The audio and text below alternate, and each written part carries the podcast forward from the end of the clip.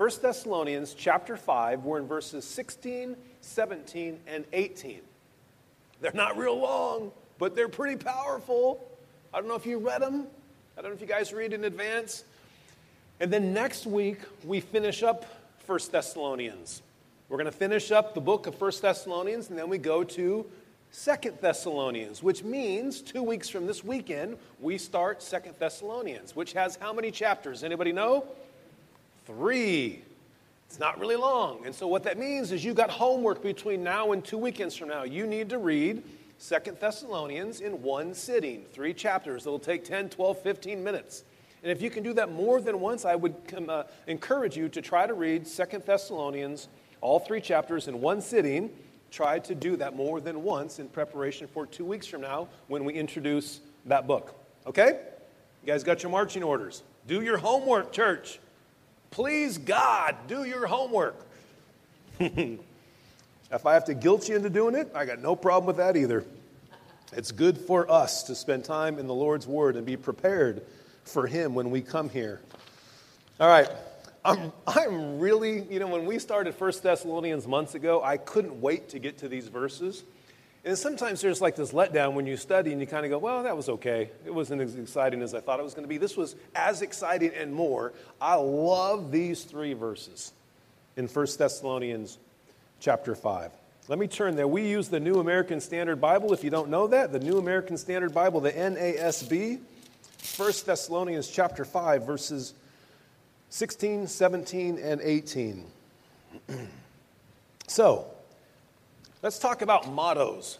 I don't know if you guys have a motto or if you know of any mottos. A motto, M-O-T-T-O, is a short expression of a guiding principle. Okay, you probably knew that already. For an example, see if you guys know this one. We're supposed to hope for the best, but prepare for the worst. That's a motto. Hope for the best, prepare for the worst. Here's some more. This is from Horace, who was around a Roman poet just before the time of Christ. Carpe diem. This is the full quote. Carpe diem quam minimum credula postero. What that means is seize the day and have little trust in the next one. We just say carpe diem, seize the day. But it's really seize the day and have little trust in the next one. That's a motto. It's a good motto. Here's a Chinese proverb. It is better to light a candle than to curse the darkness. That's a good one. This is from Gandhi. He says, we must become the change we wish to see in the world. Many of us have probably heard that motto. Aristotle says this. He says, we are what we repeatedly do. It'd be interesting to know who you are based on what you repeatedly do. Winston Churchill, he don't mess around, old Winston. If you're going through hell, keep going. There's a lot of truth to that reality, right? William Shakespeare says this. He says, love all, trust a few, do wrong to none. I like that. Will Rogers says this. He says, when you are dissatisfied and would like to go back to your youth, think of algebra. I think that's pretty clever, man. I loved my youth. You know why? Because I loved algebra. I loved math. I got no problem going back. Mrs. Toms, I have no idea who that is. The face you're born with is the one God gave you. Your face at 50 is the one you gave yourself. Right? Right? And this is unknown. This one's great. If you keep your feet firmly on the ground, you'll have trouble putting on your pants. I thought that would get more laughter. I have no idea what that means, but it's a motto. Does anyone here, you don't have to share, do you have a life motto? Raise your hand if you have a life motto. Anybody here have one? Really? I just thought somebody would have one. I don't either. If you don't have one, perhaps our text for today will become your motto. Perhaps. And if you do have one and you were just too afraid to raise your hand, perhaps our text for today will replace the motto that you have. How cool would it be to know that your life motto could potentially come straight from Scripture, from these 3 awesome verses? So that's the text of, or the title of today's message. What's the motto with you? Get that? I thought that was pretty clever on my part. Thank you. Some of you got it. Some of you got it and don't care. What's the motto? What's your motto? Let's read 1 Thessalonians chapter 5, 16, 17, and 18, and then we're going to pray.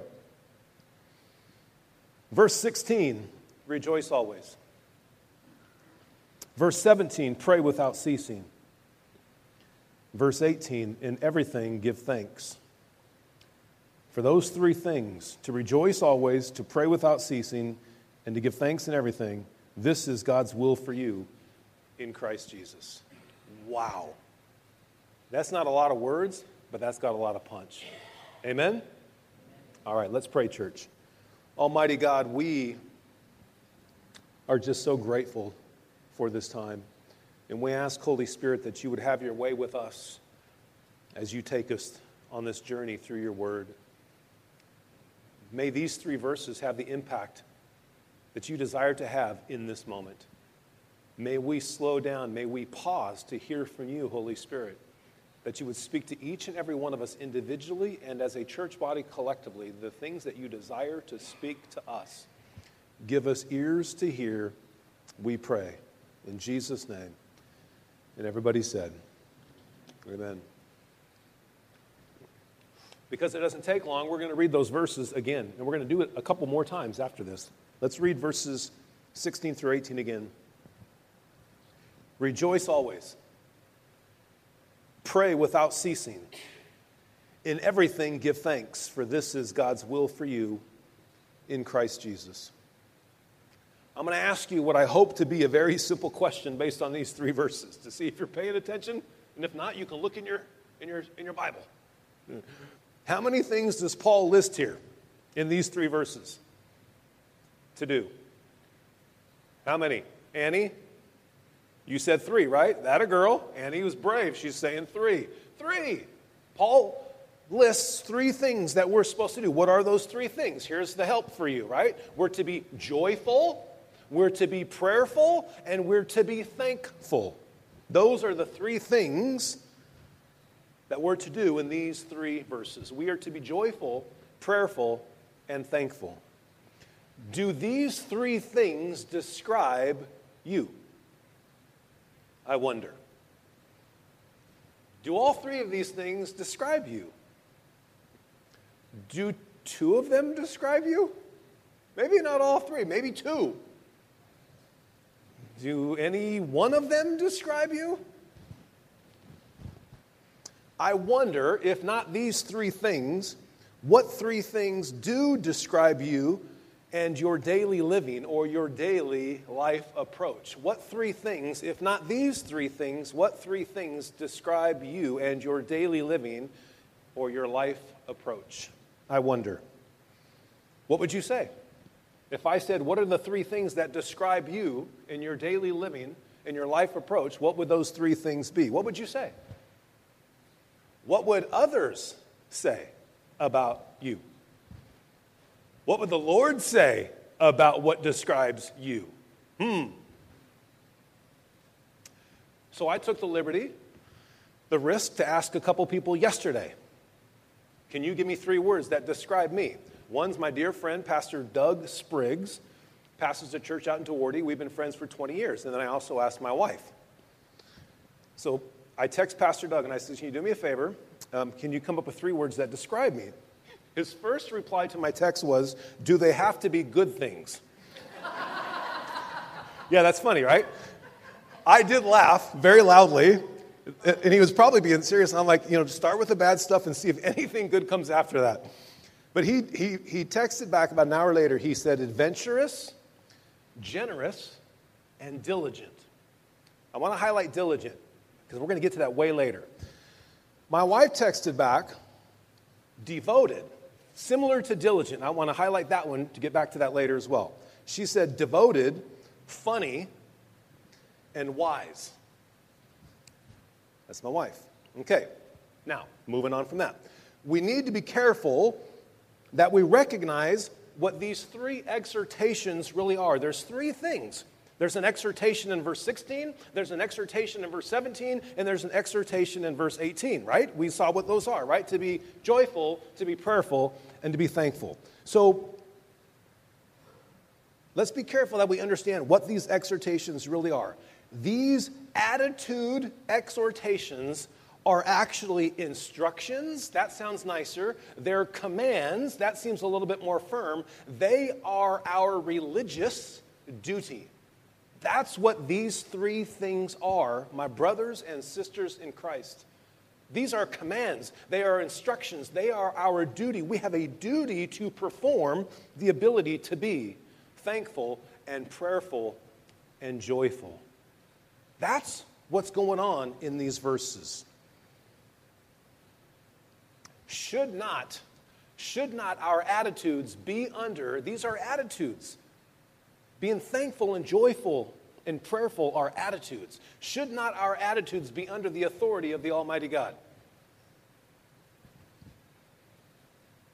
Yeah, our attitude should be under the authority of the Almighty God. If our attitudes are not under the authority of the Lord Jesus Christ, then whose authority are they under? Yours? The devil's? Or God? Okay. I want to read our text again. Let's read 16, 17, and 18.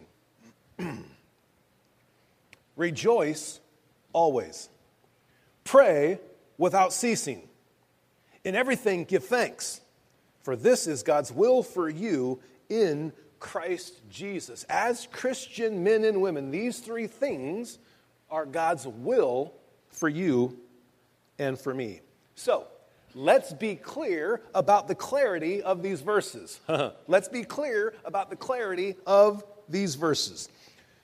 These verses, these three attitudes, these three characteristics, these three exhortations are matters of the heart. They're heart issues. The Christian life is a life of the heart. What has captured our hearts? Something, someone, whatever it might be, will capture our hearts. Every one of us, something captures our heart. What has captured your heart? What has captured my heart? What has captured the heart of the person next to you? To whom or to what do our hearts belong?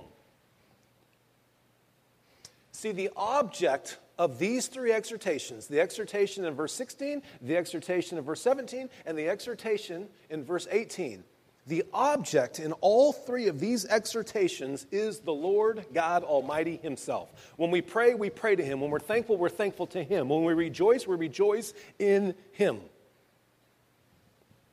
Our hearts are to belong to God and no one else and nothing else. If you remember the Ten Commandments, what's the first commandment? Back in Exodus 20, what's the first one? Thou shalt have no other gods before me. Nobody gets in the way of your heart towards me. Nothing and no one. He wants our heart. And there shall be no other gods before him. Nothing before our God. But how often? How often is he supposed to be prioritized? All the time, Jane, yes. These three verses say, always, without ceasing, and in everything. He wants our heart all the time. And that's why it doesn't just say rejoice, pray, and be thankful. It says rejoice always. Pray without ceasing, in everything, which means at all times, give thanks. We are to never stop allowing the Lord to have our hearts. The Lord's will for us, God's will for us, God's will for our hearts is constant. It's constant. Always, without ceasing, in everything. We aren't simply to adhere to and pursue these exhortations during different seasons of life or during rough patches, but we're to do it always. We're to always be joyful, always be thankful. What's the one I'm missing? And always be prayerful, always. Consider, the enemy is always looking for opportunities to attack our heart, always. So we must always be on our game. See, if the devil can weaken our hearts towards the Lord, if the devil can weaken our heart towards the Lord, what becomes of our heart toward our brothers and sisters in Christ? If he can weaken our heart towards God, what becomes of our heart toward our brothers and sisters? What becomes of our heart towards those who aren't part of the church? If he can weaken our heart towards God, then he can certainly weaken our heart towards one another and weaken our heart towards those outside the church. Lord, help us. Check out 1 Peter. Chapter 5, verse 8. Peter says as much. He says, look, church, be of sober spirit. Be on your game. Be on the alert. Your adversary, the devil, prowls around looking like a roaring lion seeking someone to devour. He's looking. The minute you uncalibrate your heart, the enemy's going to pounce. He's going around looking for someone to devour. Not to tease, not to bully, to stink and devour. There are just stories of people who, for a moment, took their eye off the prize, let their hearts, they ran the risk of not protecting their hearts and did something stupid. Whether they're in jail or now they're now divorced because they committed adultery or whatever that is, we must always be careful, unceasingly, to protect our hearts. Church, let's read our verses again. Verse 16. Rejoice always. Pray without ceasing. In everything give thanks, for this is God's will for you in Christ Jesus. Okay, so here's what's really cool. Let's address that ageless and endless Christian question. We're going to address that. Here's that question. What's God's will for me and for my life? Everybody wants to know what God's will is for me and for my life. Everybody. Certainly, these three verses help to answer this question. It ends in verse 18. These three exhortations, to rejoice always, to pray without ceasing, in everything give thanks, this is God's will for you in Christ Jesus. That begins to help us answer this question. What's God's will for me in my life?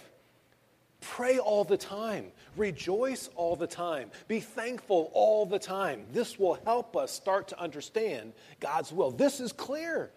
There's no ambiguity here. Now, whether you should take job A or job B, I don't know where to look in Scripture to know the answer to which job you should take, but I know this is really, really clear. Let's look at some other verses that speak to the same principle. Look at chapter 4 of 1 Thessalonians, verse 3. Just go to the first half of verse 3 in chapter 4, just the previous chapter. This is also God's will. For this is the will of God, your sanctification. So now we know four things. We're supposed to be thankful all the time. We're supposed to be prayerful all the time. We're supposed to rejoice all the time. And it's God's will that we become sanctified, which means we grow and we mature in Christ until we die. That's clear. God wants you to grow in Him. He wants your sanctification to continue. Now, go to your left. Go to the book of Romans chapter 12. Here's also God's will for you. Go to Romans chapter 12, verses 1 and 2. Matthew, Mark, Luke, John, and then the book of Acts, and then the book of Romans. This also reveals God's will for us. Romans chapter 12, verses 1 and 2. Paul writes to the church at Rome, therefore I urge you, brethren, by the mercies of God, here's God's will, to present your bodies a living and holy sacrifice, which is acceptable to God. That's your spiritual service of worship. Don't be conformed to this world. So this is your sanctification. but be transformed by the renewing of your mind, which is done through God's word, the power of his Holy Spirit, through our brothers and sisters in Christ, so that you may prove what the will of God is. As you reject the world and you become transformed by the renewing of your mind, you start to live out the will of God in your life is what it says. Oh, that's just so powerful. So let's ask ourselves a vital question. Here's the question. How often, meaning how well, do we seek the Lord for those things that are clear, for what's clear compared to what is unclear? I just gave you three verses. 1 Thessalonians chapter 5, verses 16, 17, and 18. 1 Thessalonians chapter 4, verse 3, and Romans 12, verses 1 and 2. That is clear that we're to be transformed, that we're to be sanctified, that we're to be prayerful, thankful, and joyful. That's clear. Are we pursuing those things? Or are we spending all of our time saying, should I buy this house or that house? Should I take this job or that job? I don't know. How often do we seek the Lord for what's clear? How often are we committing to the things that are clear for God's will in our life? When it says this is God's will for you, do we do those things? In other words, here's another way of putting it.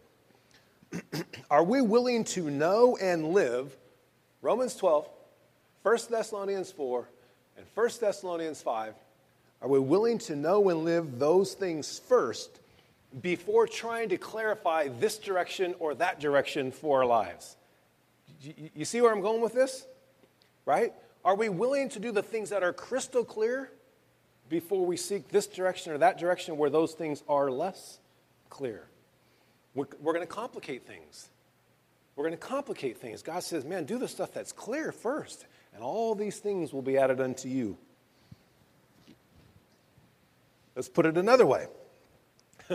We can know that we are in God's will when we are living lives that are joyful, prayerful, and thankful. If we're living lives that are joyful, prayerful, and thankful, then we're living in the will of God. Then the will of God in our lives starts to manifest itself really simply. It would be interesting for us to start here and then see what God does. Start with the things that are clear, those three scripture references. It would be great to start there and then watch what God does as he starts to reveal those other things in our lives.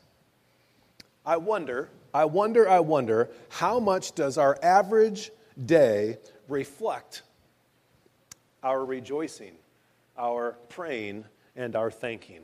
How much does our average day reflect those three exhortations in verses 16, 17, and 18? On an average day, how thankful, joyful, and prayerful are you? Good question for us. Put yet another way. Think of it this way. It's not about what we do, but how we do it. It's not about where we are going, but who we are becoming. Right? Not what we do, but how we do it. Not where we're going, but who we are becoming. I remember years ago, 30 years ago, I was in my early 20s, and I'm speaking to a high school group at a church. And it was like, God's will. And I'm like, I don't know that God cares what college you go to, man. I don't know if God cares what kind of car you drive. I don't know if God cares what kind of jeans you wear. But I know God cares about your character and how you conduct your life, regardless of which school you go to, which pants you wear, or which car you drive. That, I think, is what's really clear in Scripture. I'm sure God cares, but you get the point, right? As we follow, he'll lead us. As we submit, he'll guide us. As we trust him, he'll provide all these things for us, and we'll see his will manifested in our lives. Okay? All right. Now, we're going to read our verses again. Let's go back to 1 Thessalonians. If you haven't turned back there, go back to 1 Thessalonians chapter 5, verses 16, 17, and 18.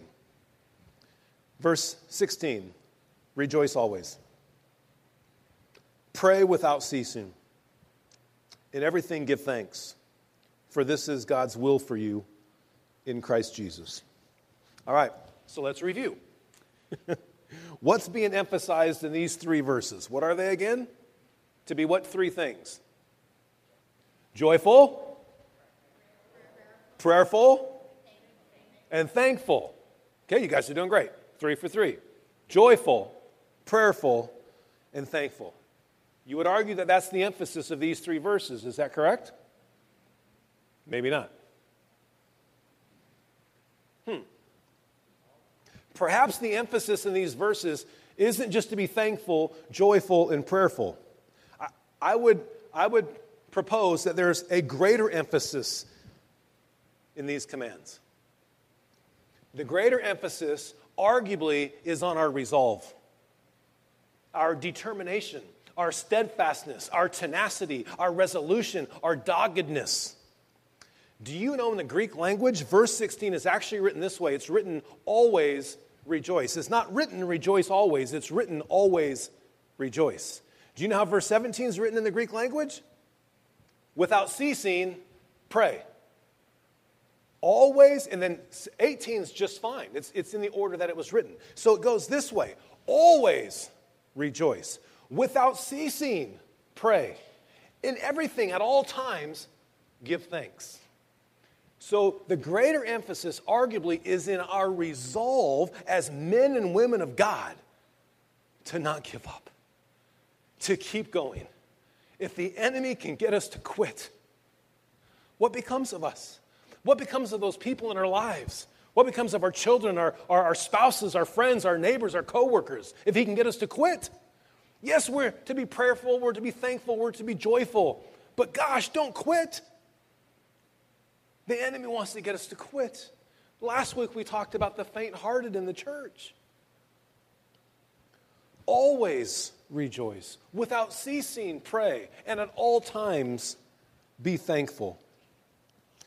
Arguably, our resolve in the Lord will ultimately lead to lives that are joyful and are prayerful and are thankful if we're resolute, if we're determined. Remember I said to you, in the beginning, when I had people describe me, Pastor Doug said, I'm diligent, and my wife said, I'm devoted. And I was so glad that it worked out that way, because I think that's the underlying message here. How determined are you in your faith? How diligent are you going to be? Man, never give up, church. Never give up. I'm going to share with you a small quote. Go ahead and put that up. All right. We'll get through it.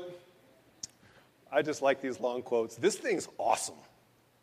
William Wilberforce from the 1700s. He says, no one expects to attain to the height of learning or the arts or power or wealth or military glory without vigorous resolution, strenuous diligence, and steady perseverance. Yet we expect to be Christians without labor, without study, without inquiry. He's saying, be diligent, church. This is the more preposterous because Christianity is a revelation from God and not the invention of man, discovering us to new relations and their correspondent duties, containing also doctrines, motives, and precepts peculiar to itself. We cannot reasonably expect to become proficient in it by accidental intercourses of life, as one might learn insensibly the maxims of worldly policy or a scheme of mere morals. Is that fantastic? We're going to have to be diligent if we want anything great, the greatness of God to penetrate our lives. It's going to take a tenacity. I think that's the overlying emphasis, is to not give up, is to persevere, to always, without ceasing, and at all times, to be those three things. Oh, I love it. Praise be to our God. In closing, I want to share with you some things about these three things, about being joyful, prayerful, and thankful, that I got from some of my commentaries. So I'm just stealing their words, just so, right? Full disclosure, these are none of my thoughts. I just thought they were powerful, and I didn't want to reword them at all. So the first one, God wants his people to be joyful. Right? And sometimes we think there's no joy in this circumstance of life. There's no joy in this season of life. But this commentary said God wants his people to be joyful, and he gives them every reason to be joyful. A Christian's joy does not spring from his circumstances, but from the blessings that are his because he or she is in Christ. We have that to be joyful for. But in addition to that, Christian joy is not self-centered. It's not just about us.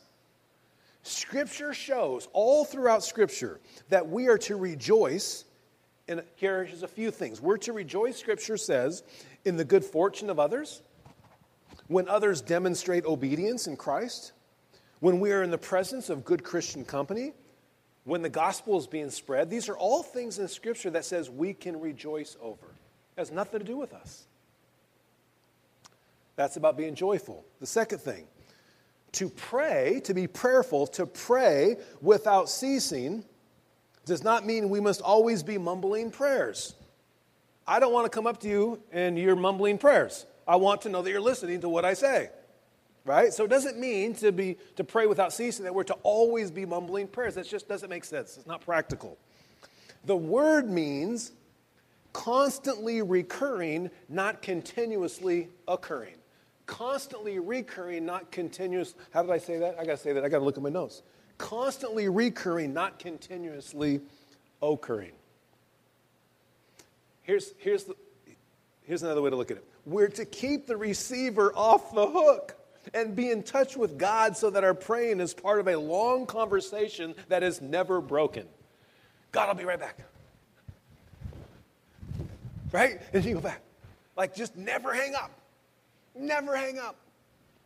I love that visual. Third, being thankful. Christians are to give thanks to God in every circumstance of life. Really. That seems a little rough, doesn't it? The fact that God, Scripture tells us, the fact that God works everything together for good for those who love him, which is found in Romans 8:28, that's the basis for this entreaty, that we can say, God, you can work this for my good, and for that I'm going to thank you in advance. So, lastly, I want us to keep in mind that these commands, verses 16, 17, and 18, these instructions, these commands, these duties for the Christian man and woman are both personal and public. These commands are for us individually as men and women in our personal lives, but they're also commands for us as a church body. We gather corporately so that we can rejoice corporately, collectively, so that we can be thankful collectively, so that we can pray collectively, which is a nice plug for we're praying this Thursday at 7 o'clock. You should be here. Why? Because Scripture commands that you should be. I'm not trying to guilt you into it, but just show up and pray. Amen? Okay, now, none of you said you had a life motto. Now you have one. Find a way. Get a 3x5 card and write down verses 16, 17, and 18. If you want to just say prayerful, rejoice, write prayerful, joyful, and thankful. Or write those three verses out. Put this in, and put that somewhere. Maybe you take a picture of it and then you put it on your screensaver, right? On your home screen, on your phone. Maybe you record those verses. You actually speak into your phone microphone recorder thing, and then you set that as your alarm. So when your alarm goes off, it says, be prayerful, be thankful, be joyful. And you're like, snooze, shut up. I'll do that later, right? Like there's a number of ways for this to be your motto. Find a way to make it happen. None of you had one. I've given you one. I'm not even going to charge you. You now have a life motto. It's on me. It's on the house. Man, it's not a lot of words in those three verses, but there's a lot of punch. There's just a lot of punch. I propose that these three verses, if they haven't already, they'll change your lives. They'll change your life. We are commanded, challenged, encouraged to be joyful, to be prayerful, and to be thankful. Lord, help us. Amen? Good stuff, church. I love it. I'm going to invite up the worship team, and I'm going to pray us out. I'm going to pray. They're going to work their way up, and our prayer team's available after service. If you need prayer after the service, please come see our prayer team up front. You guys, thanks for being here. Thanks for letting me be myself, for having fun. I love God's Word. I'm challenged by it all the time, as I'm sure you are as well. I'm just so proud of you guys. I'm so proud of this church that we're not ashamed to go there in Scripture. Let's pray. Almighty God, thank you. Thank you for these incredible, incredible words, for these incredible exhortations, instructions, commands, and duties that we have. Lord, if we're shunning our duties, please forgive us. We're weak, but we know, Lord, that through you we can do all things. And so, Holy Spirit, I pray that you would help us to become prayerful, joyful, and thankful. Help us, Lord, please, we pray in Jesus' name. Amen.